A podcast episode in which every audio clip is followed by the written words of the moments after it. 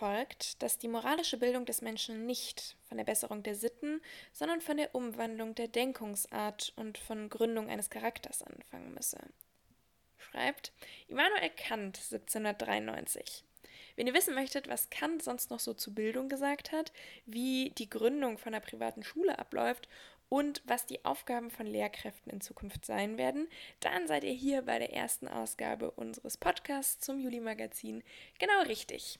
Wir fangen auch sofort an. Und zwar bin ich zu Gast bei der Gründungsinitiative Demokratische Schule e.V. Und ich habe zwei Vertreterinnen dabei, die mit mir einmal über die Gründung sprechen möchten und uns ein bisschen was darüber erzählen. Wollt ihr euch einmal kurz vorstellen? Hallo, ich bin Elisabeth Wicke, 62 Jahre alt, Mutter von inzwischen fünf erwachsenen Kindern. In meiner Jugend habe ich eine Ausbildung zur Gymnasiallehrerin gemacht für Sport und Biologie.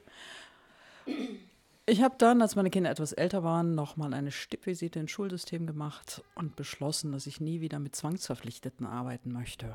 Und diesen Traum verwirkliche ich mir, indem ich mich engagiere in dieser Gründungsinitiative. Okay, wunderbar. Dankeschön. Und du?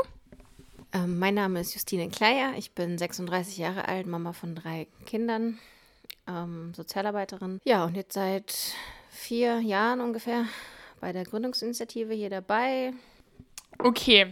Ähm, wollt ihr mal ganz kurz erzählen, wie ihr überhaupt auf die Idee gekommen seid, wir gründen jetzt eine Schule? Wann kam das und was war da der ausschlaggebende Punkt? Ja, also irgendwann kriegt man ja Kinder, so als junge Frau und damit stellt man sich halt einfach fra die Frage, wie, wie geht es dann, wie, wie erzieht man die Kinder, wie geht's, wie, wie lebt man mit denen, wie geht es dann irgendwann weiter ähm, in der Schule, Kindergarten und so. Und ja, ich habe dann irgendwann einen Film gesehen, Alphabet und dann noch äh, Schools of Trust und da kam einfach die Idee dann irgendwann auf, dass es da noch was anderes geben muss als die Regelschule oder dass ich mir was anderes wünsche für meine Kinder. Und dann äh, tat sich irgendwann im Gespräch auf, dass es eben so eine Schulgründungsinitiative hier in Düsseldorf schon gibt und der habe ich mich dann angeschlossen, weil das ist klar, alleine kann man schlecht so eine Schule gründen, das braucht schon ein ziemlich großes Team und viele engagierte und unterschiedliche Menschen. Und ja, und so habe ich dann angefangen. Und der, der Wunsch war einfach da für die, für uns als Familie und für die Kinder, ja, es ein Stück weit äh, lebenseinfacher uns zu gestalten. Also ich, ich hatte so eine Erinnerung, dass es doch immer wieder Schwierigkeiten in Sachen Hausaufgaben und sowas gibt. Und es sind einfach oder auch ähm, was die Be Mitbestimmung an der Schule angeht. Was ist denn bis jetzt alles passiert? Also was habt ihr gemacht, was habt ihr ausgearbeitet, worüber habt ihr euch Gedanken gemacht und ähm, genau, was habt ihr bis jetzt quasi für die Schule schon getan? Also ich bin dazugekommen, als Mitarbeiter gesucht worden. Und zwar wollten wir 2017 schon starten mit der Schule. Und dann haben wir festgestellt, dass es sehr kompliziert ist. Und der, das wir haben auf politischer Ebene, hier auf Stadtebene, daran mitgewirkt, dass unsere Initiative überhaupt bekannt wird, dass die Menschen eine Chance bekommen, mitzubekommen, für welches Bildungsideal wir gehen, was überhaupt eine demokratische Schule ist. Da haben wir mit allen Parteien gesprochen. Wir haben im, auf Ratsebene, auf Bezirksebene mit den Politikern, die im Schulsektor tätig sind, Kontakt aufgenommen. Wir haben nach einem Gebäude gesucht, ein Konzept geschrieben, zukünftige Mitarbeiter per Vertrag an uns gebunden.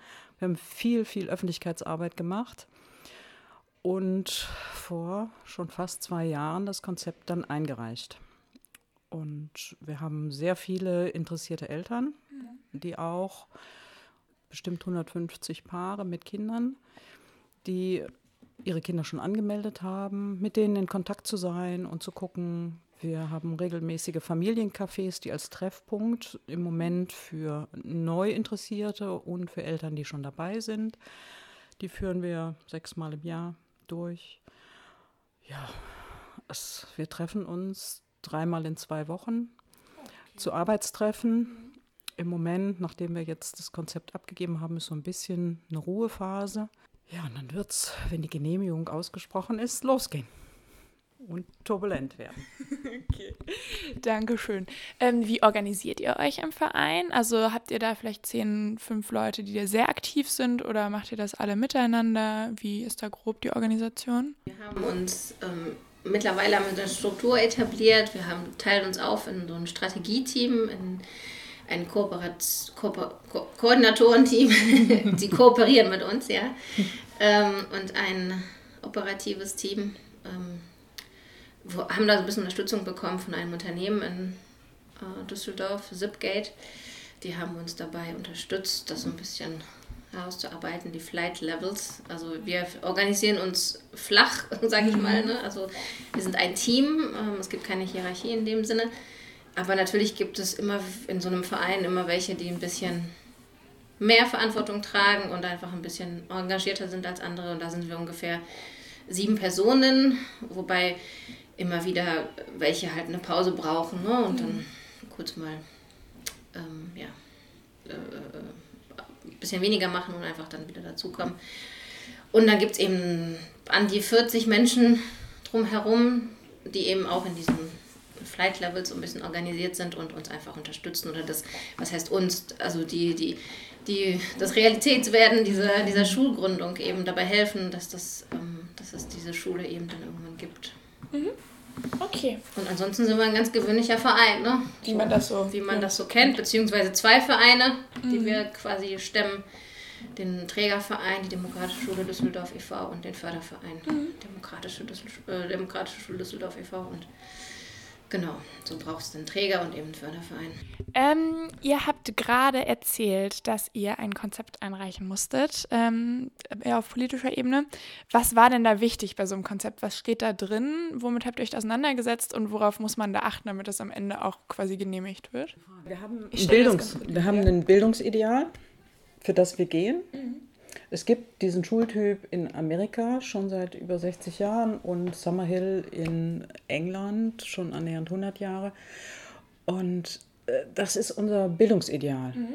Vielleicht kannst du auch ganz kurz erzählen, und was das Bildungsideal, was das so ausmacht und was da. Ähm Demokratie als Vorlage mit mhm. den drei Ebenen: die Gesetzgebung, die juristische Ebene und die Verwaltungsebene. Mhm.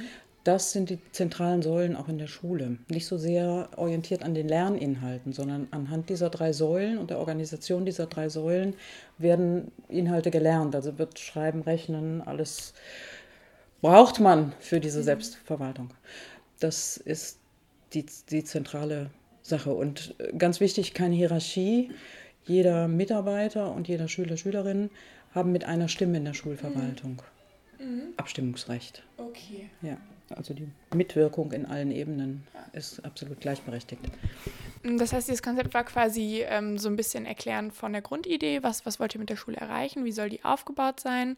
Brauchtet ihr da so praktische Sachen auch, von wegen, ähm, wie viele Leute stellen wir ein, wen stellen wir da ein und wo möchten wir die Schule bauen? Oder ging das da eher um so ein theoretisches Konstrukt? Also das sind eher so die Inhalte des Antrags, ne, was du jetzt aufgezählt hast, Mitarbeiter, Gebäude, Situation und sowas alles. Das ist eigentlich weniger, findet weniger Platz im pädagogischen Konzept. Da geht es tatsächlich darum, dass wir erklären, dass wir eine Schulversammlung haben, dass wir ein Justizkomitee haben, dass wir uns in verschiedene Kompetenzbereiche, äh, Kom ja, Komitees äh, aufteilen, gemeinsam mit den Schülern, dass die eben auf Augenhöhe die gleiche Stimme haben, wie Elisabeth das gerade schon erzählt hat. Ähm, wir erklären da auch ein Stück weit, wie wir uns äh, die Räumlichkeiten, äh, Räumlichkeiten vorstellen, dass sie eben auch mit zum Konzept gehören und dass es auch wichtig ist, in welchem Raum man sich auf, also wie die Umgebung gestaltet ist.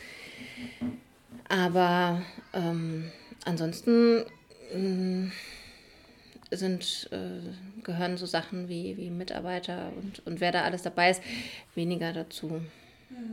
Mhm.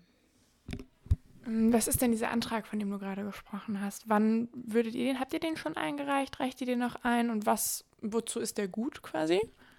Naja, damit geht es eben um den Genehmigungsantrag. Den haben wir gestellt im April 2018.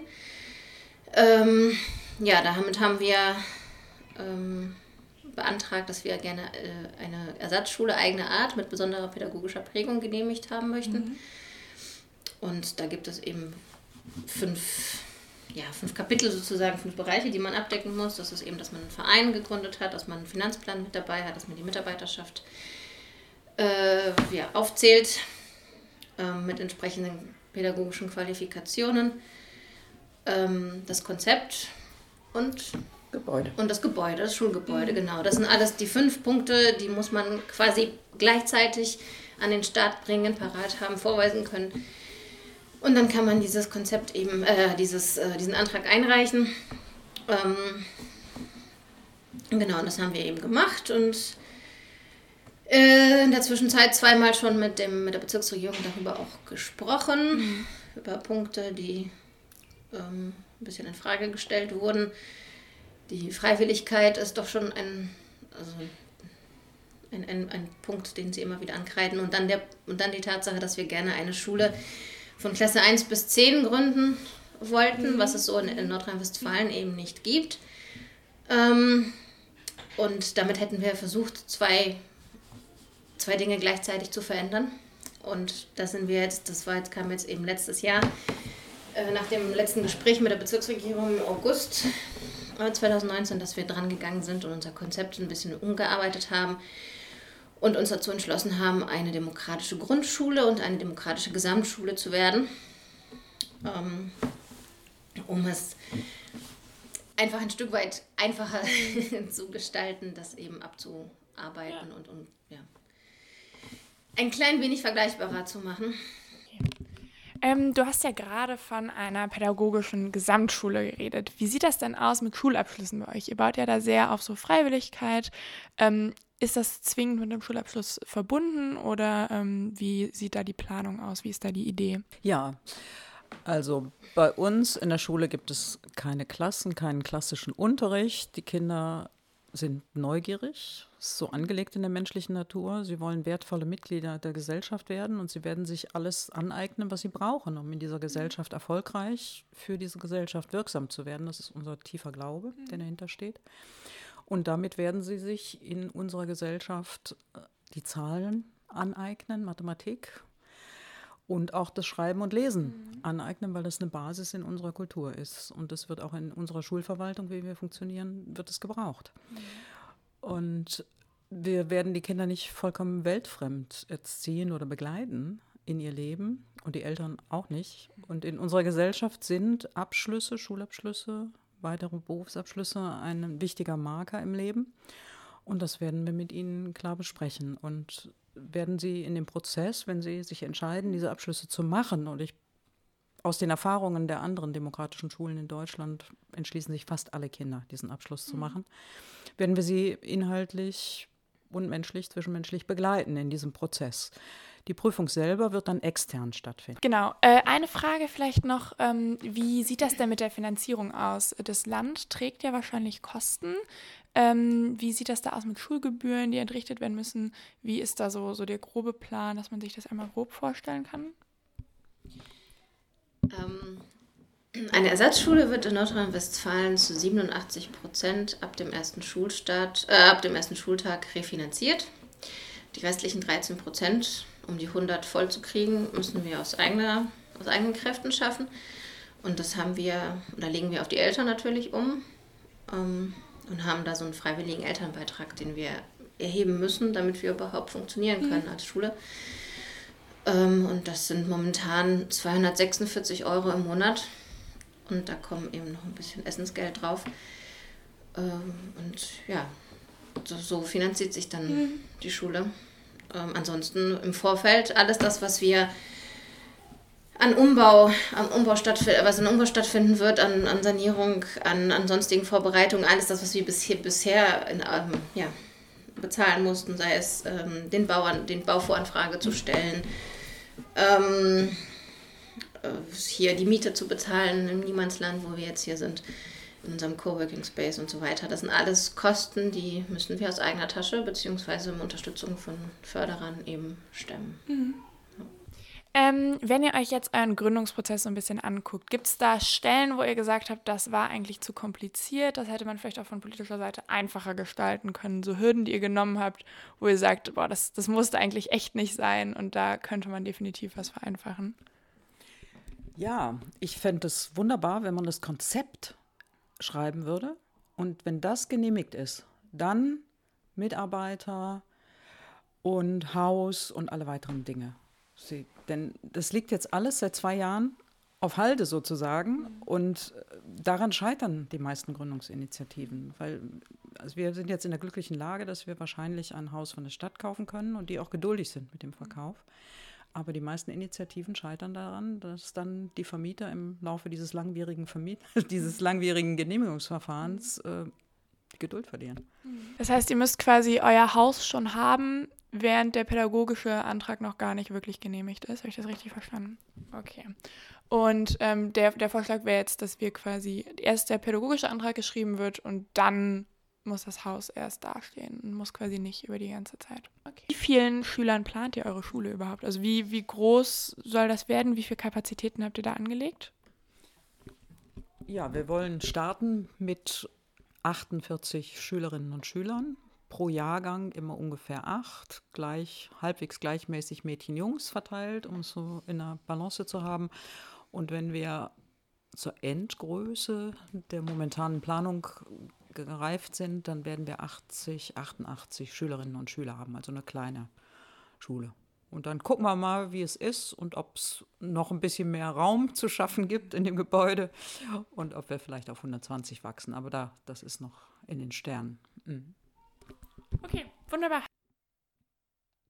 So, wir haben ja jetzt gerade ein bisschen was über private Schulgründung, über den Gründungsprozess gehört. Und um uns noch ein bisschen ähm, differenzierter und ein bisschen tiefer mit der Thematik auseinanderzusetzen, habe ich den Alex eingeladen. Alex, möchtest du dich kurz vorstellen?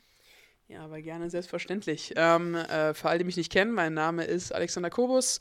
Ähm, ich bin 21 Jahre alt. Ich äh, bin Bundesarbeitskreisleiter bei den Julis und ich bin auch Landesprogrammatiker der liberalen Hochschulgruppen NRW. Ähm, und ich studiere Lehramt meines Zeichens, äh, Gymnasiallehramt, Geschichte, Sozialwissenschaften und bin jetzt gerade mit meinem Bachelor fertig und gehe jetzt in den Master.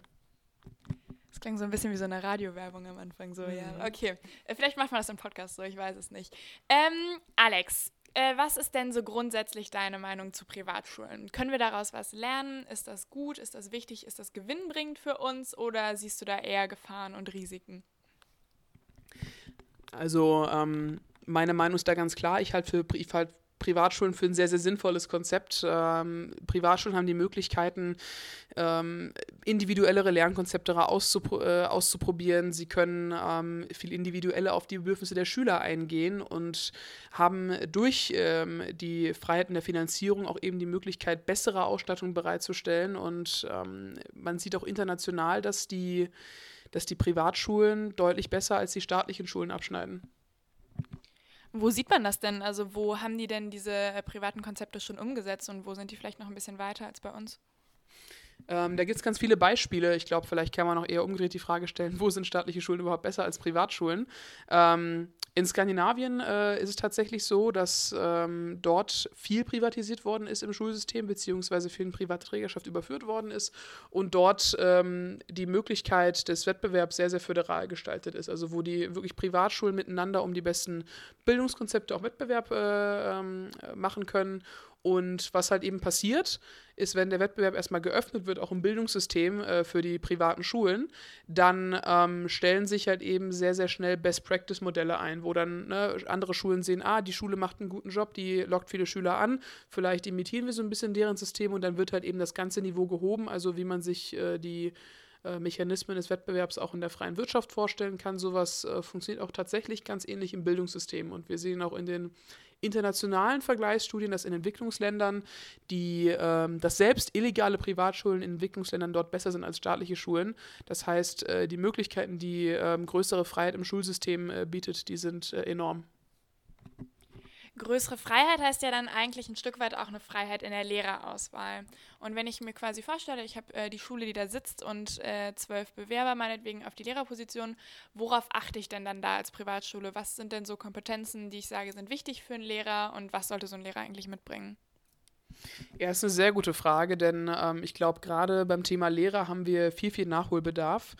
Ähm, und da haben wir privat schon wieder den Vorteil, dass sie eben freier sind in der Art und Weise, wie sie ihre Lehrer auswählen, nach welchen Kriterien sie ihre Lehrer auswählen. Ich glaube, da ist auch wichtig, dass wir gar nicht zentral vorgeben müssen, welche sind das, welche Kriterien sind das eigentlich. Das kann dann jede Schule für sich individuell festschreiben. Vielleicht hat eine Schule einen Sprachenschwerpunkt, wo es sinnvoll ist, dass die Lehrer mehrere Sprachen können. Äh, vielleicht hat man eine Schule mit einem stärkeren naturwissenschaftlichen Bezug. Das kann man alles individuell ausgestalten und ich glaube, äh, da hat man dann auch eben Freiraum für nicht nur ein Konzept von Schule, sondern mehrere Konzepte von Schule, die gleichzeitig eben in einem Plural pluralistischen System existieren können. Und ähm, das ist, glaube ich, die größere Bereicherung, äh, die Privatschulen dort äh, bieten können, äh, wo dann die ähm, Lehrer, ähm, die Lehrerauswahl individueller ausgestaltet werden kann und wo auch der Wettbewerb zwischen Lehrern aktiver ist. Das heißt, die Lehrer, die auch keinen guten Job machen, wird man da auch dadurch einfacher wieder los, beziehungsweise äh, die Lehrer haben konkreten Anreiz, sich ko konstant zu verbessern und sich ähm, an den Bedürfnissen ihrer Schüler auszurichten. Okay, du hast ja gerade schon mal ganz kurz die Entwicklungsländer äh, angesprochen, aber nicht nur da ist das eine Problematik, dass wir einfach zu wenig Lehrkräfte zur Verfügung haben. Wir merken das ja auch in Deutschland, Stichwort Lehrermangel. Ähm, es ist nicht so, dass wir gerade in qualifizierten Fachkräft, äh, Fachkräften schwimmen. Ähm, da gibt es jetzt immer mal wieder den Ansatz zu sagen, wir haben eigentlich äh, durch die Digitalisierung so tolle Lernsoftwares und ähm, wir haben eigentlich einen riesigen Pool an Wissen und Informationen, der uns zur Verfügung steht. Können die Schüler sich das nicht selber und eigenständiger ähm, aneignen? Also können die nicht über Lernsoftwares oder ähm, über einfache Google-Suchen sich das Faktenwissen so aneignen, dass diese äh, zentrale Aufgabe des Wissenstransfers der Lehrkräfte ein Stück weit in den Hintergrund treten würde? Also mit anderen Worten gefragt, muss der Lehrer der Zukunft überhaupt noch Wissen vermitteln können oder siehst du da die Aufgaben vielleicht in einem anderen Bereich? Also ich glaube, dass jetzt eigentlich auch schon heutzutage die zentrale Aufgabe des Lehrers äh, oftmals äh, in der ähm, eigentlich viel mehr in der Persönlichkeitsentwicklung liegen sollte, zumindest, als in der Wissensvermittlung an sich. Also ich sehe da ähm, ich sehe da in der Digitalisierung Potenzial. Klar, also Digitalisierung um ihrer selbst willen ähm, ist keine sinnvolle Art Politik zu machen, aber ich finde es äh, durchaus sinnvoll, dass man äh, Digitalisierung ähm, in der Schule sinnvoll umsetzt, nicht nur indem man die, äh, die Lehrmaterialien digitalisiert und damit moderner gestaltet, sondern indem man auch ähm, ganz klar hingeht und sagt, okay, man kann auch die Lehre digitalisieren in Teilen und ich glaube gerade ähm, wie zum Beispiel Programme wie Khan Academy das machen, äh, das ist ein sehr, sehr sinnvoller Weg.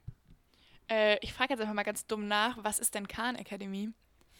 Äh, Khan Academy ist eine relativ populäre Lernsoftware im Internet, äh, wo, na, ich sag mal, wo simple Konzepte, sei es im Bereich Sprachen, äh, Naturwissenschaften, Wirtschaft, also ganz, ganz viele Bereiche, äh, wo kurze Lernvideos angeboten werden, so drei, vier, fünf Minuten, wo dann die Konzepte von jemandem, der das gut kann, ähm, einfach runtergebrochen erklärt werden, sodass jeder das nachvollziehen kann. Und ich glaube, so der, dieser, diese Stoffvermittlung ähm, vor einer Unterrichtsstunde, bevor über ein Thema gesprochen wird, das kann ganz gut mit solchen Lehrvideos zum Beispiel ähm, ähm, äh, erfolgen. Und da hat man eine Möglichkeit für die Digitalisierung der Lehre. Ich glaube deswegen da äh, ist ein Wissenstransfer auf jeden Fall eine Möglichkeit für Digitalisierung, aber ich sehe auf jeden Fall noch, dass da eine große Rolle für den Lehrer sein muss, der halt eben, ich sag mal, so ein bisschen ganzheitlich ähm, äh, den gesamten Bildungsweg der Schüler mitbegleitet.